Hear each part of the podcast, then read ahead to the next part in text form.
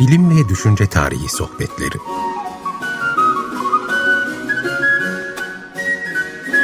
Hazırlayan ve sunanlar Derya Gürses Tarbak ve Doğan Çetinkaya.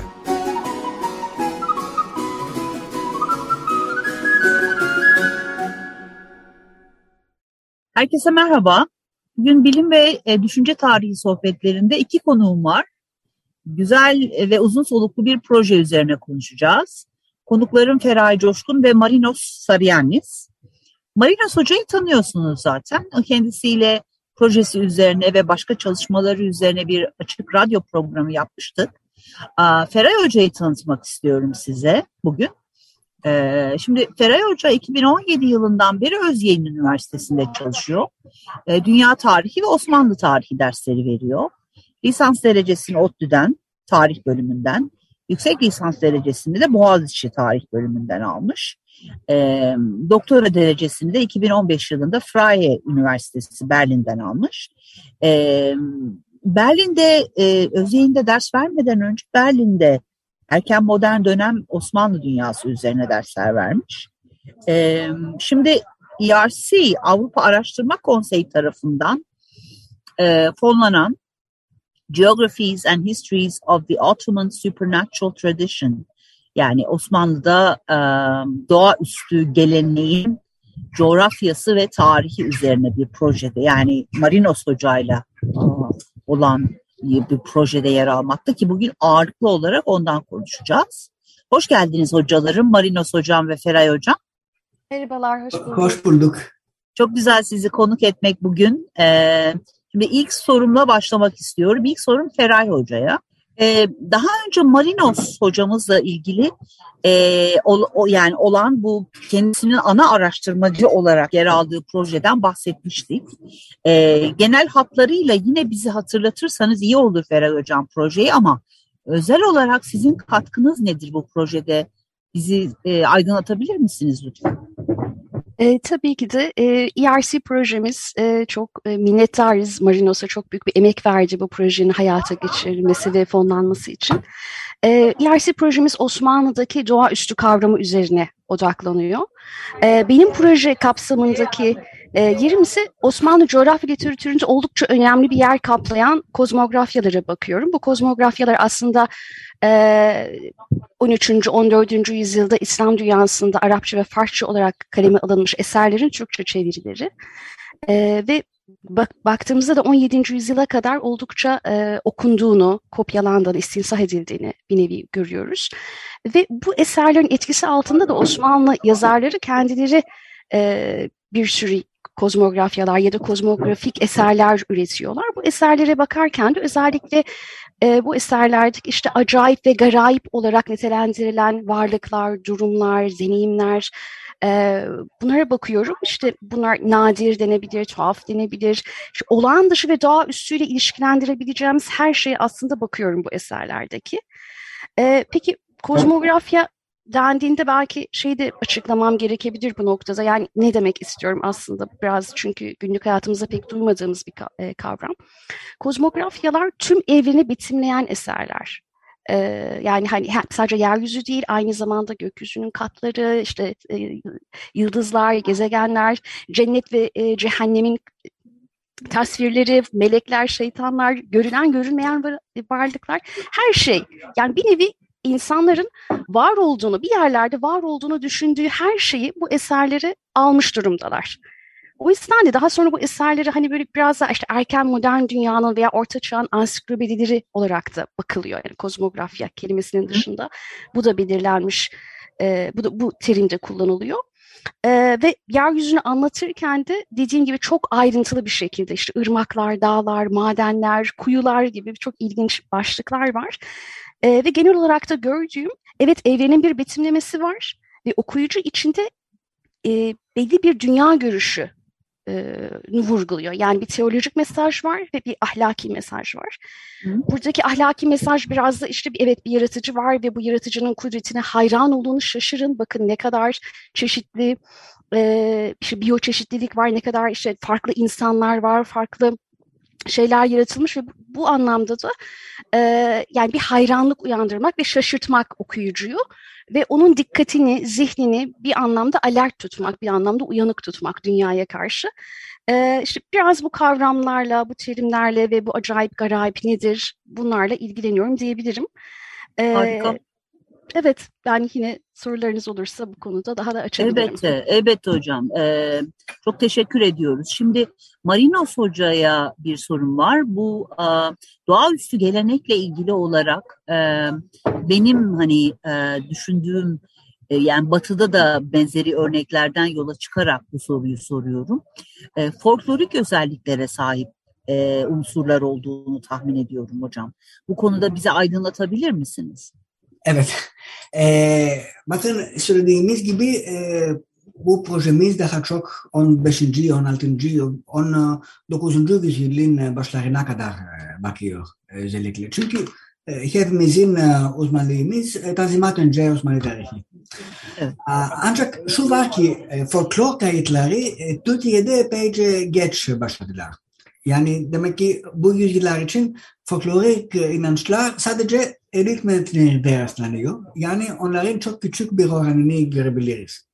E, tabii Rumlar hakkında kayıtlar daha önce başlıyor. Mesela 17. yüzyılın ortalarına doğru 8 adalı bir Cezvit bilim adamı Leo Alatios Rumların halk inançları hakkında bir kitap yazıyor Latince ve örneğin vampir inançları hakkında birçok şey öğreniyoruz oradan. Şimdi Türk Müslim yazarlara gidince e, bu bakımdan tabii önemli metin Evliya Çelebi'nin e, seyahatnamesi. E, bildiğiniz gibi Evliya Çelebi e, 17. yüzyılda e, bütün e, imparatorluğunu e, gezmiş ve bir, çok büyük ve önemli bir eser e, yazdı. Bu yolculukların hakkında. Ve işte mesela orada Bulgaristan'da bir tavuğa dönen bir cadı rastlanıyoruz. Ya da Kafkasya'da uçan cadılar ve vampirler var. Karakoncolos ki yani çok şey, bu, bu da Rumca'dan geliyor Kalikanzaros böyle bir yani cin gibi bir bir varoluş nasıl diyeyim falan yani böyle gelenekleri inançları rastlanıyoruz bir. Şimdi bundan sonra başka mesela sihr ya da simya ya da fal türlerinin adlarından bazısı sadece 18. Osmanlı kaynaklarda rastlanıyor. Mesela Kretasiye. Demek ki şehirlerin folkloruna ait galiba bu şey. Kretasiye tam nasıl bir fal bilmiyoruz ama e, muhtemelen kayıtlar, kayıtlar e, ile e, yapılırdı. İşte ondan sonra bazı fetvalar var. Mesela 18. yüzyılın başlarından işte iki fetva e, koyayım. Çok e, enteresan. E, sanıyorum e, dili çok ayır ve zor değil. Mesela biliyorsunuz fetvalar Zeyd ve Amr işte filan falan demek e, isimler. İşte diyor Zeyd bir kabr üzerine varup bazı kimseleri e, gelin size kabirden haber vereyim. Kabre secde edip yüz kez e, sürün deyip nice kimseleri ol kabire secde etirun ve yüzlerin sürdürse Zeyd'e lazım olur. El cevap tazir ve zecr ve menunun. Yani nasıl işte elilerle e, ilişki e, tanıtma e, e, olabilir. Yani bu muhtemelen bir folk, folklorik, bir folklor inanç ya da fal ya da sihr türü. Başka bir fetva diyor, Zeydi Sahir, yani jadi, ayat Kuraniye mektub olan mushaf şerif kayıtlarını ihanetten değirmen taşıyel tinakuyum. Filanin başını çevirdim ve filanin kalbini, kalbini filan tarafa çevirdim diyor. Bir veçile ayat-ı izam taşlar altında çevirmek ve sihr etmek adeti olduğu şeran KBTV aslında Zeyd'in siyaseten katli meşhurdur. El cevap meşhur. Oo, evet. Yani evet. bu da e, folklor, yani folk, e, halk bir e, e sihri e, diyebiliriz. Evet, e, tabii ki halk inançlarını ve yargılarını gösteren metinler, metinler de var. Mesela 16. yüzyılın sonlarından e, şair Cinani ki bir hikaye ve acayip koleksiyonunu yazıyor. Ve orada birçok yani muhtemelen halk inançlara ve gelenekleri e, toparlanıyor.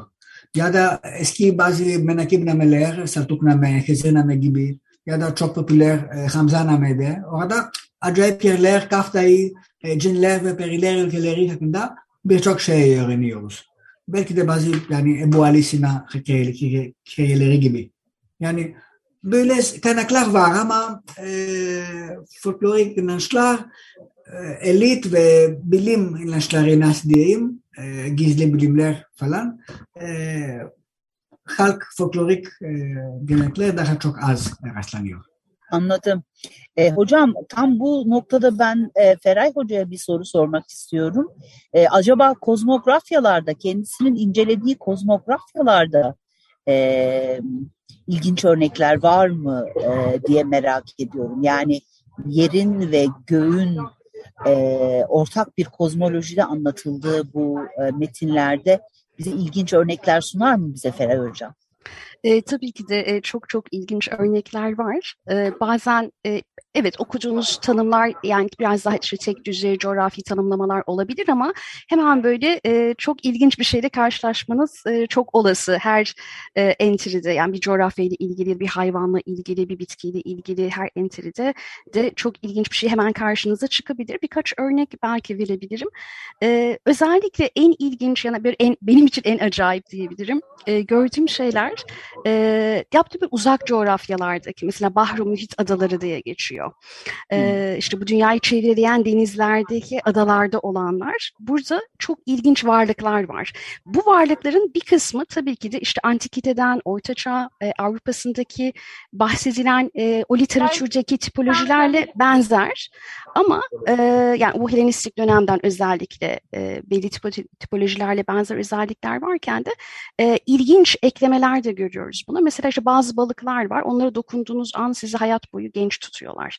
Ya da işte bir balık tasviri var ki e, balığın başından kuyruğuna gitmek sadece dört yani sadece demeyeyim tabii dört ay sürüyor. Yani çok uzun bir, bir e, yol bir balığın bir ucundan bir hı hı. ucuna gitmek. Yani bütün bu varlıkları böyle bazen çok devasa boyutlarda anlatmış e, durumdalar. E, mesela bir yine bu Bahri e, muhit adalarında e, bir ağaç var. Bu ağacın meyveleri kadın bedeni şeklinde ve bir meyve gibi e, bu kadın bedenleri olgunlaşınca geri düşüyorlar ve belli kehanetler de bulunuyorlar. Bu kehanetler de işte geleceğe dair e, olacaklar olarak alınıyor insanlar tarafından. Yani bunlar yorumlanıyor.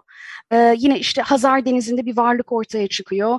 E, bu varlık anlaşılmayan şeyler e, söylüyor. Onun söyledikleri üzerinden çeşitli kehanetler yapılıyor. E, bunun dışında mütercimlerin özellikle dikkatimi çeken bu eserleri tercüme eden e, Osmanlı bireylerinin kendi bazen gözlem ve deneyimlerini aktarmaları bana ilginç geliyor.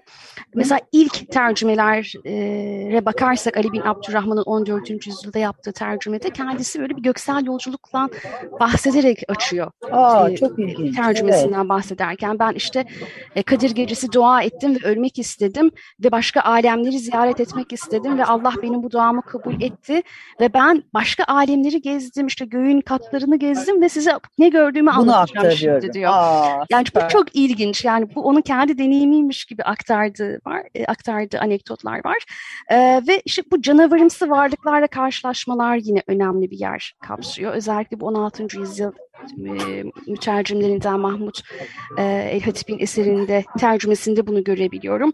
Balkan'daki canavarımsı varlıklar mesela işte e, kuyuda yaşayan e, ve çok korkunç yaratıklar e, ya da işte vampirimsi yaratıklar ya da işte gökte e, gözlenen ejderhalar bu böyle anekdotlar var mütercimlerin kendi hani ben gördüm, duydum ya da deneyimledim dediği olaylar bana çok ilginç geliyor.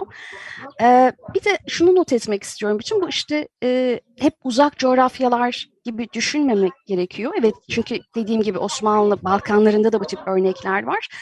Ama özellikle bu uzak coğrafyaları anlatırken orada yaşayanlar bir noktada evet yani vahşi, şu hibrit yaratıklar işte yani bugün tırnak için fantastik olarak görebileceğimiz varlıklar gibi düşünebilirsiniz bunları. Bir anlamda işte bunlar dinsiz, ahlaksız böyle sıfatlarla da tarif edilirken öte yandan da onların bu sınırsız e, veya hani e, tırnak içinde yani norm dışı, ahlak dışı yaşayışlarına karşı da bazen bir böyle bir e, nasıl diyeyim e, bir, bir nevi bir özenme de var diyebilirim. Yani hiç İlgi kural var, tanımıyorlar, hiç kural tanımıyorlar, her şeyi yapabilirler, hiçbir ahlaki sınırları yok.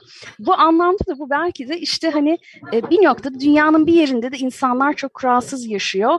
E, evet bir anlamda Aa, ne güzel biz e, işte Müslüman bir coğrafyada doğduk buna şükredelim gibi bir anlayış var. Bir yandan da wow neler oluyor? Hani dünyada Başka bunlar da varmış gibi bir evet, Evet. bir e, düşünce de bence uyandırıyor ve başka ilginç bir şey hani e, söyleyebilirim eserlerde karşılaştığım e, şöyle e, ifadeler var diyor ki dünyanın acayiplerini öğrenmek aslında ibadet etmekten daha önemlidir. Yani dünyayı öğrenmek, gezmek, bu, bu çeşitlilikle ilgili, bu farklı şeylerle Aa. ilgili bilgi sahibi olmak dua etmekten, ibadet etmekten bile daha önemlidir tarzı ifadeler var. E, ben bunu mesela çok ilginç buluyorum. Çünkü burada öğrenmeye ve bilmeye yönelik bir e, motivasyon var, bir cesaretlendirme var. Doğru. E, bunu belki yani düşünmeliyiz biraz bu eserlere yaklaşırken, bunu vurgulamasının önemini. Çok ilginç gerçekten. Marinos Hocam, şimdi bu projeyi Hellas Araştırma ve Teknoloji Enstitüsü bünyesinde e, yapıyorsunuz. E, ERC'den aldığınız bu projeyi. İleriki safhalarda ne olacak merak ediyorum. Ayrıca yani ne olacaktan kastım araştırmanın gideceği yön evet ama aynı zamanda hani bir yayın, bir konferans ya da e, ve hatta e, benim hani ilgi alanlarım olduğu için soruyorum. Batı'daki örnekleriyle ilgilenecek misiniz karşılaştırma açısından? Bizi biraz bilgilendirebilir misiniz lütfen? Ee, evet, e, tabii e, çok zaman e, kalmadı proje için. Aslında normal olarak e, bu yıl e, şimdi e, son e, yıl içindeyiz ama e, pandemi yani Covid yüzünden bir yıl daha e, aldık. Yani Ha, iki yıl daha sürecek e, projemiz. E, bizim bir e, sitemiz var, e, website. E, yani orada e, hep haberlerimizi e, şey e, Yayınlıyorsunuz? Tayyip e, edebilirsiniz evet. Bu ghost.ims.force.gr e, sitesi. Aa, Şimdi Ocak'ta büyük bir konferans e, yaptık. Onun e, bildirileri yayınlanacağız. E, kısa bir zamanda yani bir, bir değil ama iki, yıl e, içinde galiba umarım. E, bir daha da konferans e, yapacağız e, projenin e, sonuna kadar. Bir de e, e, şey en azından bir kitap e, çıkacak. Bu benim yazacağım bir, bir kitap. E, bir de dergi e, yayınlanıyor. Yani bu siteden bu dergiyi acayip e, denilen bu dergiyi e, indirebilirsiniz. Open access yani e, açık e, bir, bir dergi, bir e, online dergidir bu. E, şimdi bu e, batıdaki örnekler e, hakkında e, tabii bu tür etüdler batıdan başladı. Yani verdik Avrupa, cadılık, gizli bilimler, doğaüstüyle ilişkiler ve başka epey hakkında epeyce büyük bir literatür var bilirsiniz. Çok büyük aslında. E, biz de bu proje için metodumuz, hedeflerimiz için bu etüdler, bu literatürden çok faydalandık. Şimdi komparatif yani karıştırmalı bir yorum tabii hedeflerimizde. E, mesela Avrupa'da cadı avı var biliyorsunuz. Erken modern döneminde çok ünlü bir fenomenmiş. E, Osmanlı'da böyle bir şey rastlanmıyor. E, niye? Böyle sorular cevap araştırıyoruz biz. Mesela İslam'da şeytanın rolü o kadar önemli değil. Yani kötülük yapan insanların okunu satın alan ve başka şeytan yok. E, İslam'da sihr e, daha çok evrende var olan bir kısım. Yani ancak hedefi iyilik mi kötülük mü? Önemli bu. E, öte yandan ama e, farklı sosyoekonomik durumlardan farklı sonuçlar çıkar. Ve bunu da araştırmamız gerek. Yani niye bir e, cadı e, olmadı e, Osmanlı'da? E, muhtemelen işte çok farklı yani çok farklı sosyoekonomik e, gelişmeler e, dolayısıyla. E, öte yandan büyük gelişmelerle belki bazı paralel yani benzer gelişmeler bulabiliriz ve bunun nedeni araştırmak zorundayız. Mesela işte bir aydınlanma gibi bir şey oldu mu? Yani e, İslami ya da küresel bir aydınlanmadan söz edilebilir mi? E, ya da işte çok ya e, ben benim çok beğendiğim bir kavram dünyanın büyüsünün bozulması. Bu Max Weber'in bir kavramı. Yani Rönesans'tan başlayarak dünya görüşümüzden doğaüstü ve açıklanamaz olanı uzaklaştırmanın e, süreci. Bu da e, bunun bir, bir yanı belki e, Osmanlı'da e, görünebilir. Yani e, böyle bir karıştırmalı e, etüt büyüyorum bizim hedefimizde ve umarım yakınlarda sonuçları yayınlayan Aa, kesinlikle hocam bu çok güzel olacak. olur. Ben de elimden geleni yaparım. Hani e, benden de yararlanın lütfen yapabildiğim ya zamanlarda. Çok sevinirim. Çok e, harika oldu bu sohbet. E, yalnız ben son bir şey söyleyeyim. Bu hani dikkatimizi çekebilir belki karşılaştırma yaparken. E, doğaüstü geleneğin suç olarak adlandırılması. Yani cadılık meselesinde aslında çok o yüzden sordum ya ilk soruyu. Folklorik olarak aa, hani düşünülen bu cadılık geleneği Avrupa'da çok folklorik bir varlığı var. Ama sonra e, belli bir süre sonra özellikle de reformasyonla doğaüstü geleneğin suç kategorisine konulması. E, o yüzden cadılık avlarının da ortaya çıktığını görüyoruz. E, o yüzden hani şeyi çok merak ediyorum. Hani e, Osmanlı'da siz de bu konuyla ilgili çalışıyorsunuz zaten. Osmanlı'daki bu supernatural meselesinin nasıl karşılandığı yani iştahla mı karşılanıyor, şüpheyle mi bakılıyor ama zaten Feray Hoca çok ilginç bir tespit yaptı ya hani e, ibretle bakıyorlar bazen dedi ya kendisi de hani bu tür örneklere. E, siz ne düşünüyorsunuz? Zaten az bir süremiz kaldı ama sizin ne düşündüğünüzü merak ettim. Ben mi? İşte çok kısa daha e, yani bazı gizli bilimler var. Bu doğaüstüyle ilişkiler kuran. Mesela e, minecimlik, astroloji. Mesela e, raml yani e, e, yani e, minecimlik gibi bir, fal e, türü diyelim. Bu e, bu bilim adamlarından adamların tarafından e, yap, yapıldığı halde e, yani e, evrenin e, İslami e, anlayışında e, anlayışının içinde bir şey. E, halk yani e, halk bilimsiz falan bir insanın, bir adamın e, e tarafından e, yapılırsa e, o zaman daha çok şüpheli oluyor. Yani o, o adam şey e, doğru fal yapmayan yani e, şey e, sahte bir müneccimdir, sahte bir emaldir falan diye e, diyecekler. E, öte yandan işte 17. yüzyılın e, ortasından itibaren biliyorsunuz bu Kadezeliler e, hareketi var. İşte şu yani e, çok büyük bir tartışma oluyor e, Osmanlı e, toplumda, toplum içinde ve bu e, bir yandan e, Sufiler, Sufi şeyhler var. Öte yandan bu Kadezeliler, e, yani hatipler falan. E, şimdi Sufi şeyhler onlar da e, doğaüstüyle e, ilişkiyi kuran insanlardır. Yani bundan nasıl diyeyim reklam yapıyorlar. Yani biz e, rüyamızda e, peygamberi görüyoruz falan. E, gaybden haber alıyoruz mesela. Gazeteliler öte yandan işte diyor ki böyle yani doğaüstü artık gündelik hayata yok. Yani e, işte peygamber bir kere geldi. İşte e, e, mucizeler, kerametler artık çok az yapılıyor. E, yani e, gündelik hayata e, doğaüstü yok. Sadece şey, e, yani diyanet e, önemli. Yani böyle bir tartışma var olduğunu anlaşılıyor. Bence bu böyle bir e, disenchantment of the world yani e, dünyanın bilgisinin bozulmasına kadar e, doğru bir e, gelişme. E, kesinlikle e, çok ilginç bir konu bu. E, daha da konuşmak isterim.